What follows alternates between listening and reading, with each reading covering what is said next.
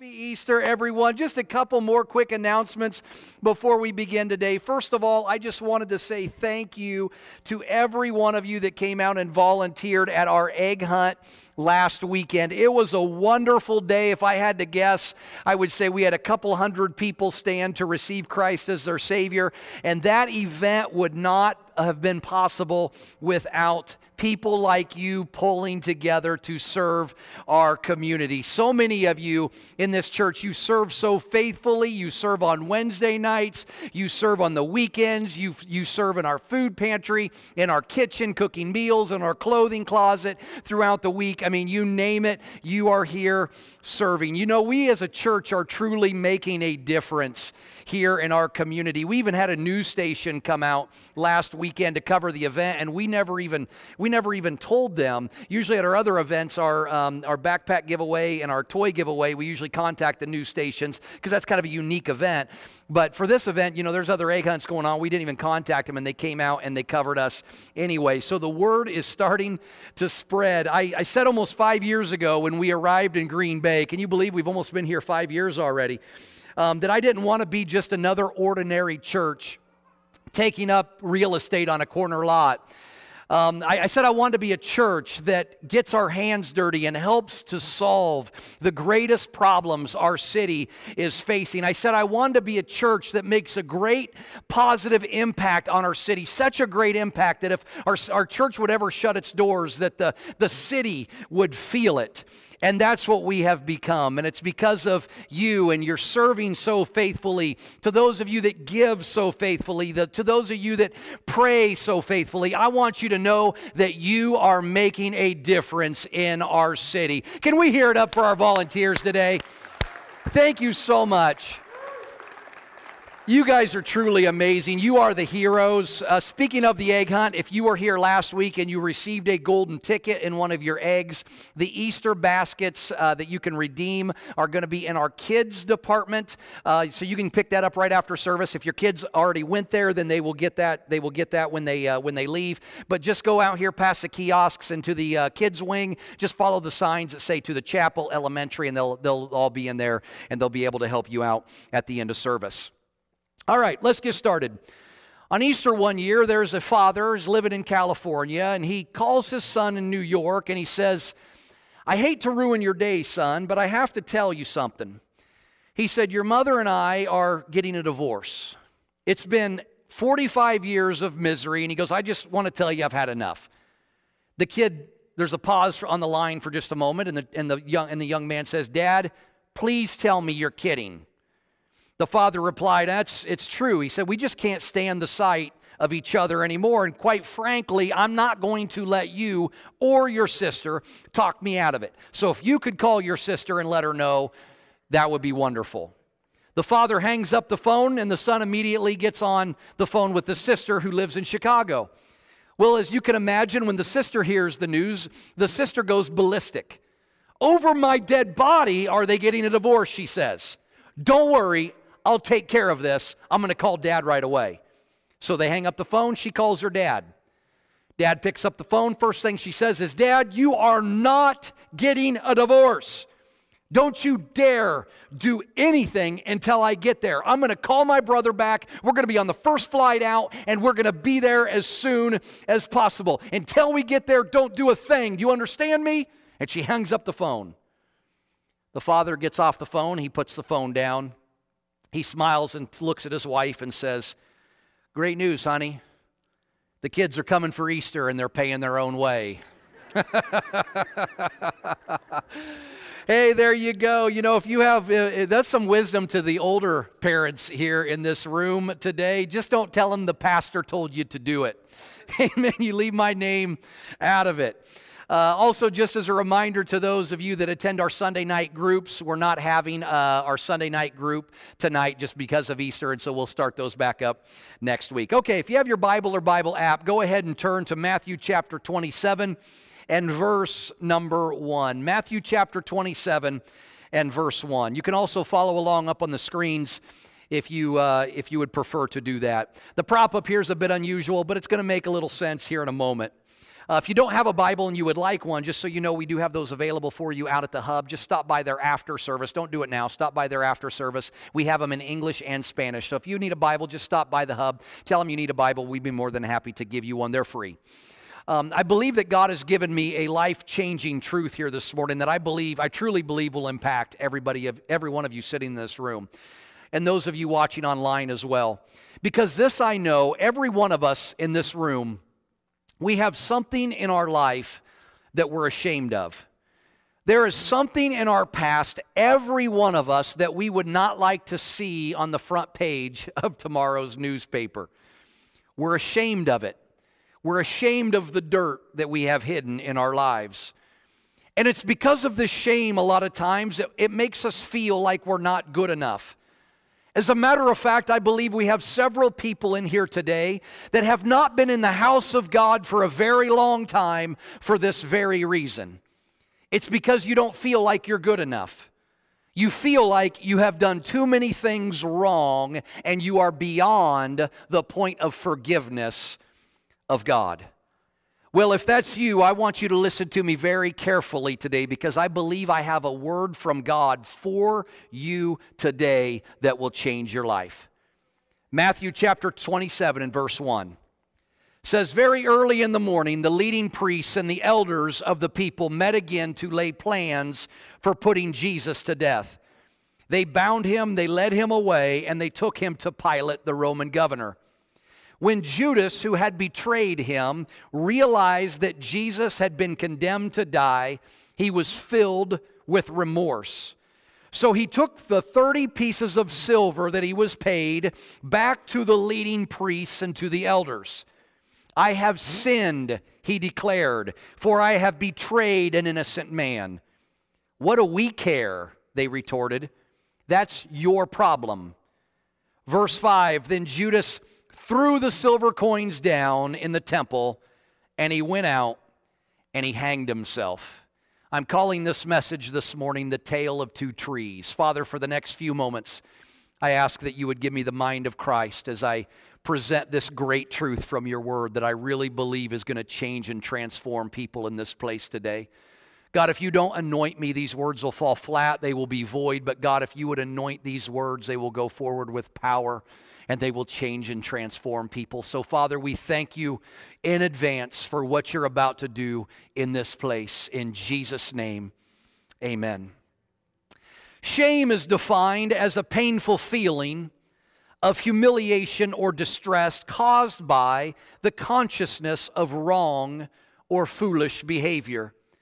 Shame makes us feel inadequate and it causes us to believe negative things about ourselves personal insecurities, secrets that we have, mistakes that we have made, and perceived flaws, how we view ourselves, can, can trigger these feelings of shame. And shame is such a powerful force that it can even cause us to move into a dark place where we even consider ending our own life.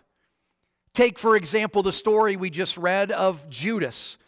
This man was one of the 12 disciples of Jesus who lived with and followed Jesus for three years. He witnessed Jesus' ministry, he witnessed his teachings and his miracles. We see in John chapter 12 and verse 6 that he was the treasurer for all of the other disciples. So he handled all of their money. But so this was his trusted position that was given to him by Jesus but he used that position to steal from the other disciples. So we can see that money is extremely important to him. It was his vice. Greed controlled him. So, because of this, the chief priests offer 30 pieces of silver, 30 silver coins for him to betray Jesus, and he agrees he decides to sell out his close friend for 30 silver coins, and he does it without even batting an eye. After Judas betrays Jesus, Jesus is arrested. He's sentenced to die by crucifixion. Now, watch what happens. Judas just made a huge mistake. Because of his mistake, because of his choice, we see in verse 3 that he is immediately filled with remorse. This remorse leads him to realize that what he did was wrong, so he attempts to make it right. He made a mistake, he wants to fix it. So he returns to the priests and to the elders, and he says, I have sinned, I have betrayed an innocent man. They respond to him by saying, Who cares? It's your problem now. We got what we want. Once Judas realizes he cannot fix the damage that he has caused, his remorse turns into shame, and because of shame, he now feels like he has crossed a path of no return. He could not forgive himself for what he has done. Let me ask is there something in your life that you are having trouble forgiving yourself for? Maybe you've done something in the past that you have hurt somebody. You've mistreated them. You've hurt them deeply. They have forgiven you, but you just can't seem to get past it. You can't seem to forgive yourself. Why is that? Shame. So Judas, now filled with shame, he finds a tree, he ties a noose from the branches, and he ends his life. Judas lost the internal battle of shame. Shame is such a powerful emotion. It'll cause us to feel like we are not worthy. We're not worthy of God's love. Shame will tell us we're not worthy of God's acceptance. We're not worthy of His promises or His plans. Shame will make us feel like we are now damaged beyond repair. You know, it's interesting if you go back and look at the story of when God created the world in the book of Genesis. This is interesting. This is what we read in chapter 2 and verse 25. It says, Now the man and his wife were both naked, but they felt no shame. Isn't that interesting? Of everything God could have told us here about creation, he specifically tells us that when he created Adam and Eve, shame was not present. There was no shame in this place of paradise. But watch what happens Adam and Eve make a mistake. They chose, this was their decision, to eat the fruit they were not supposed to eat. Look at what happens right after, immediately after they eat the, eat the fruit and make the decision to sin. Watch this, chapter 3 and verse 6. The woman was convinced. She saw that the tree was beautiful and its fruit looked delicious, and she wanted the wisdom that it could give her. So she took some of it and ate uh, uh some of the fruit and ate it. Then she gave some to her husband who was with her, and he ate it too. Verse 7 At that moment, at that moment, instantly, their eyes were opened, and they suddenly felt shame at their nakedness. So they sewed fig leaves together to cover themselves. When the cool evening breezes were blowing, the man and his wife heard the Lord God walking about in the garden. So they hid from the Lord God among the trees. Then the Lord God called to the man and said, Where are you? Do you see what shame causes us to do? Once shame enters the picture, the first thing that Adam and Eve try to do is cover and hide. This has always been mankind's solution to dealing with shame cover and hide. Look at the example of Judas, which we read just a moment ago. Judas tries to cover his shame by giving the silver back. When it did not work, he realized this was not going to work. What's he do? He turns to hiding, and his method of hiding was permanent. He killed himself. When Adam and Eve fell, shame entered into the picture, and it's something that you and I still struggle with today. And notice it was an immediate result of the fall. One day they're naked with no shame, the next day they are hiding from God, trying to cover themselves with fig leaves. We still do this today. We make a mistake and we try to cover it up, we try to hide, but this doesn't work. And so we will usually carry it for years. Some of you here in here this morning, you've been carrying shame for something you did 20 years ago. How could anybody ever forgive me for what I've done? And you've tried to cover it, you've tried to hide, you've even distanced yourself from people, and you've distanced yourself from the house of God. But I want you to realize something it's not worked because the shame is still there. Here's the thing about shame there's only one way to truly cover it. The only thing that will cover shame is blood. When Adam and Eve fell, look at what God did to cover their shame. Genesis chapter 3 and verse 20. Then the man Adam named his wife Eve because she would be the mother of all who live. And the Lord God made matching clothing from animal skins for Adam and his wife. God made Adam and Eve clothing from animal skins, which means the animals had to die. Blood was spilt. How did Judas cover his in his shame? Blood. He killed himself. Judas covered his shame with his blood. Cover and hide. About the same time that Judas is tying this noose into the tree, another one of Jesus' disciples falls into sin. We see this story in Matthew chapter 26, right before the story of Judas. Let's read Matthew chapter 26, starting at verse 69. Here's what it says Meanwhile, Peter, that's the name of this disciple, was outside in the courtyard. A servant girl came over to him and said, You are one of those with Jesus the Galilean. But Peter denied it in front of everyone. I don't know what you're talking about, he said. Later, out by the gate, another servant girl noticed him and said to those standing around, This man was with Jesus of Nazareth. Again, Peter denied it, this time with an oath. I don't even know the man, he said. A little later, some of the other bystanders came over to Peter and they said, You must be one of them. We can tell by your Galilean accent. Peter swore, A curse on me if I'm lying. What a choice of words, because that's exactly what he's doing. I don't know the man. And immediately the rooster crowed. Suddenly, Jesus' words flashed through Peter's mind Before the rooster crows, you will deny three times that you even know me. And watch this. He went away weeping bitterly. Here's the story of the disciple Peter. Of the 12 disciples that Jesus had, there were three of them that were extremely close to him. Peter was one of those three. Peter saw firsthand the blind receive sight.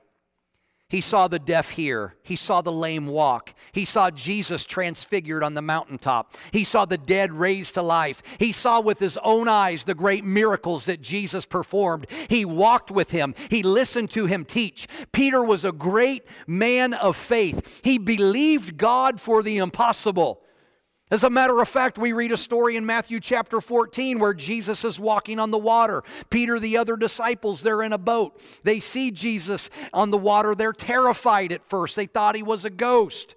Jesus tells them not to fear. Peter speaks up. Of all of the disciples in the boat, Peter's the one that speaks up and says, Lord, if it's you, tell me to come to you. Jesus says, Come on, Peter. So Peter steps out of the boat and starts walking on the water towards Jesus until he was distracted by stuff. It's a great story. So he was a man of faith. He had faith to believe for the impossible, a spiritual giant, if you will. But after Jesus was betrayed by Judas and was arrested, he's taken before the high priest and he's sentenced to die for his claim to be the Christ, the Son of the living God. And as that, as that is happening, we talked about this Friday night, the crowd begins to spit on him and beat him and punch him, the Word of God says. As this is happening and as Jesus is being beaten, they can hear the crowd of the people scourging him. Peter is out in the courtyard.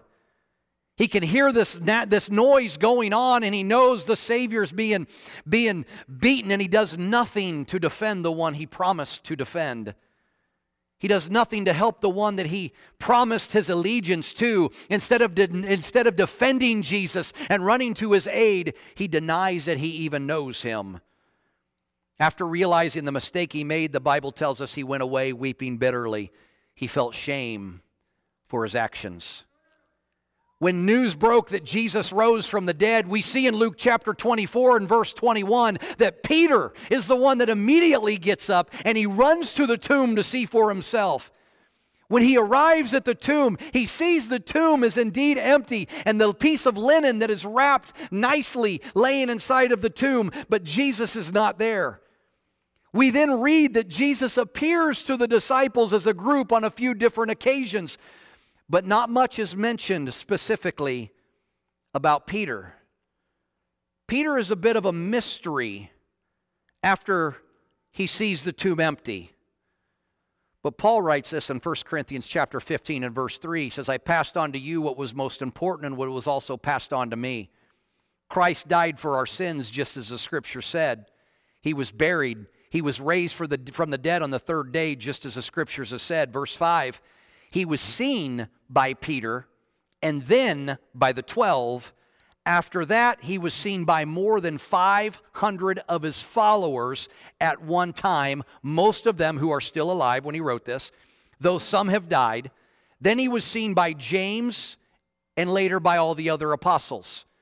Paul says that Peter, seeing Jesus after he was resurrected, then he was seen by the disciples, then after that, more than 500 people. So, more than 500 eyewitnesses of the resurrection of Jesus Christ. So we know that Peter clearly seen Jesus after he was resurrected, but that's all we know. We see no conversation between Jesus and the Peter and Peter in the Gospels until a little later.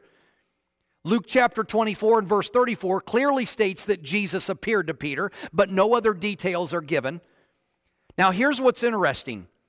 You would think that this man who said he would die to defend Jesus seeing Jesus in his resurrected state, would bow down and worship him and then refuse to leave his side. But we don't see that. If that happened, we don't read about it. All we know, all we are told, is that Peter simply seen Jesus. And it makes me wonder what that moment would have been like for Peter when he seen Jesus for the first time after being resurrected. Well, what's it like for you and I when we come into the presence of someone that we've hurt badly? Maybe someone you have betrayed. Shame. We don't want to face them. Remember what's our solution to dealing with shame? Cover and hide. If I had to guess, take it for what it's worth. There's nothing in Scripture that backs this up because Scripture is silent here. But if I had to guess, just knowing human nature, when Peter sees Jesus, he does his best to avoid him. He doesn't want to face the music. He feels shame. The shame he feels is too great. He can't face the one he has betrayed. But despite his failure, despite his shame, you're going to see that Jesus pursues him. And I want you to know this morning, despite your failure, despite the shame that you feel, God is pursuing you. Watch this John chapter 21 and verse 1. Later, Jesus appeared again to, to, his disciples beside the Sea of Galilee. This is how it happened. Several of the disciples were there Simon Peter, Thomas, nicknamed the twin, Nathanael from Cana in Galilee, the sons of Zebedee, and two other disciples. Simon Peter said, I'm going fishing. Well, we'll come too, they all said. So they went out in a boat, but they caught nothing all night. At dawn, Jesus was standing on the beach. This was after his resurrection. But the disciples couldn't see who he was. So he called out, Fellows, have you caught any fish? No, they replied. Then he said, Throw out your net on the right side of the boat and you'll get some. So they did, and they couldn't haul in the net because there were so many fish in it. Then the disciple Jesus loved said to Peter, It's the Lord. You know who that is, don't you? It's Jesus. When Simon Peter heard that it was the Lord, he put on his tunic, jumped into the water, and he headed for shore. Here we see again that Peter is in the presence of Jesus. Jesus is on the shoreline, and he finds Peter out hiding on the boat. One of the disciples say, "Look, it's Jesus." And at that moment, Peter has to make a decision. Do I go towards Jesus and face my failure and shame head on? Or do I keep running? We see he jumps out of the boat. He swims towards the shore. Verse 8. Now, watch this. Jesus and Peter finally have a conversation. The others stayed with the boat and pulled the loaded net into the shore, for they were, the, they were only about a 100 yards from shore. When they got there, they found breakfast waiting for them fish cooking over a charcoal fire and some bread. Bring some of the fish you caught, Jesus said. So Simon Peter went aboard and dragged the net to shore, There were about 153 large fish, and yet the net hadn't torn. Now come have some breakfast, Jesus said. None of the disciples dared ask him, Who are you? because they knew it was the Lord. Then Jesus served them the bread and the fish. This was the third time Jesus had appeared to his disciples since he had been raised from the dead. After breakfast, Jesus asked Simon Peter, here's the conversation. Jesus is now talking to Peter. Simon, son of John, do you love me more than these? Yes, Lord, Peter replied. You know I love you. Then feed my lambs, Jesus told him. Jesus asked him again, Simon, son of John, do you love me? Yes, Lord, Peter said. You know I love you. Then take care of my sheep, Jesus said. A third time, Jesus asked him, Simon, son of John, do you love me? Peter was hurt that Jesus had asked the question a third time. He said, Lord, you know everything. You know that I love you. Jesus said, Then feed my sheep. Then he goes on to tell him this. He said, I tell you the truth, when you were young, you were able to do as you liked. You dressed yourself, you went wherever you wanted to go. But when you're old, you will stretch out your hands, and others will dress you and take you where you don't want to go. Jesus told him this to know for him to know what kind of death he would glorify God. Then Jesus told him, Follow me. Notice how Jesus addresses Peter here. He calls him He doesn't call him Peter, he calls him Simon, son of John. Simon was his real name before he became a disciple of Jesus. Jesus doesn't call him Peter here, he calls him Simon. This is important because once Peter became a follower, Jesus renamed him Peter and says, eh, because it means rock, and says, On this rock I will build my church. But the relationship had been compromised because of Peter's sin, Peter's denial. Jesus calls him Simon to signify the relationship had not yet been restored. Peter was once a follower of Jesus, but through his own actions, he severed his relationship with God. It was Peter's choice. This is why Jesus asks him, Do you love me? Our relationship with God is our decision. It's your choice to love him or to reject him. Jesus hung on that cross because it was the only way for you and I to be reconciled to God. And when he hung on that cross, his blood sacrifice would be the covering for our shame once and for all. Look at this, Hebrews chapter 12 and verse 1. And as I, as I read this, if we could have our three members of our worship team come onto the stage at this time and get ready says, Therefore, since we are surrounded by such a huge crowd of witnesses to the life of faith, let us strip off every weight that slows us down, especially the sin that so easily trips us up. And let us run with endurance the race God has set before us. We do this by keeping our eyes on Jesus, the champion who initiates and perfects our faith. Because of the joy awaiting him, he endured. Now, watch, he endured the cross, disregarding its shame now he is seated in the place of honor beside God's throne.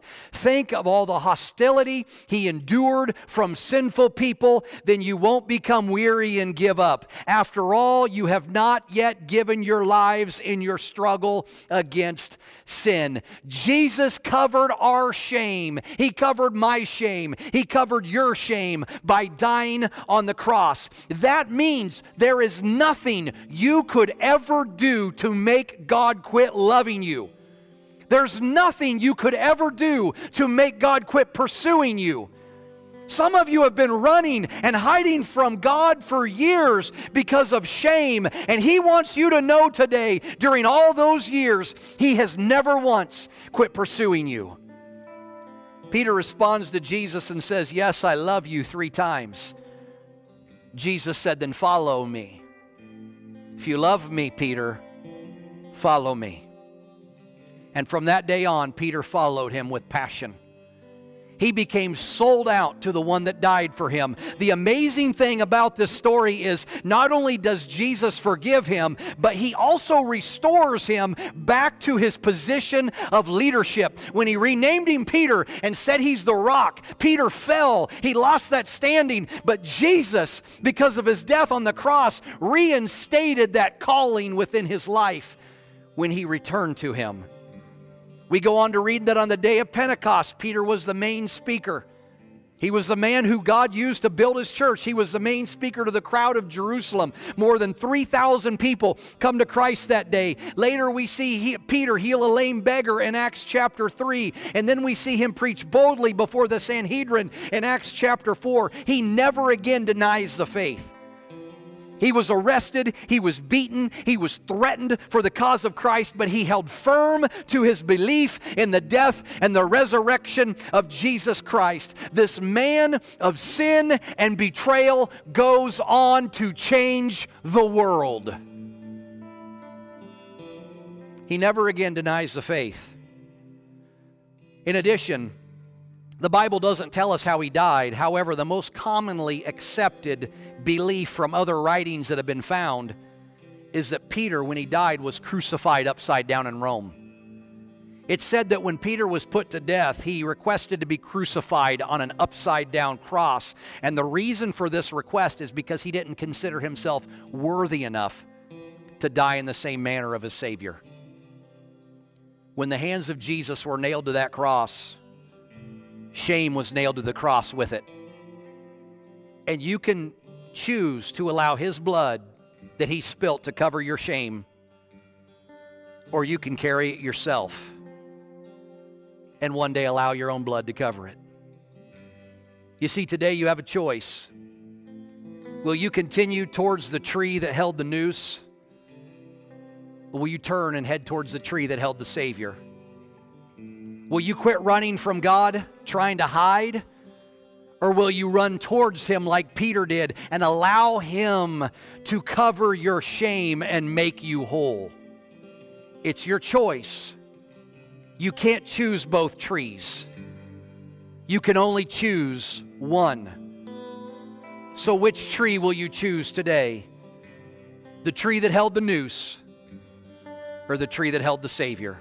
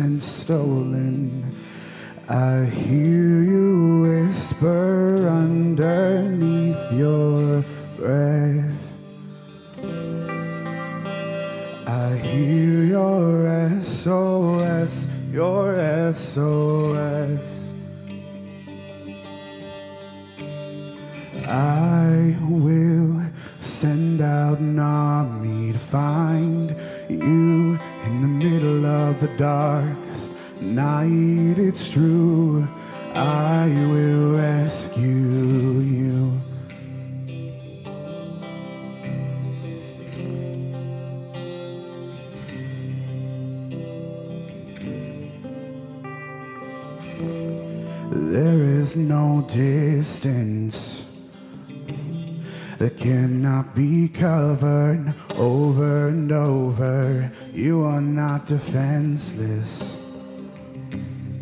I'll be your shelter, I'll be your armor.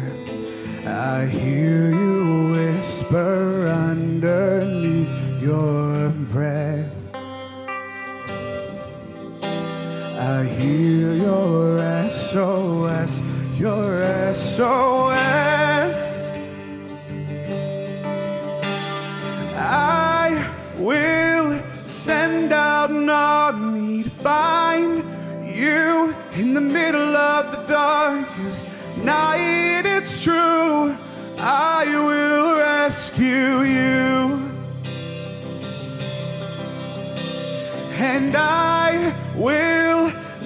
stop marching to reach you in the middle of the hardest fight.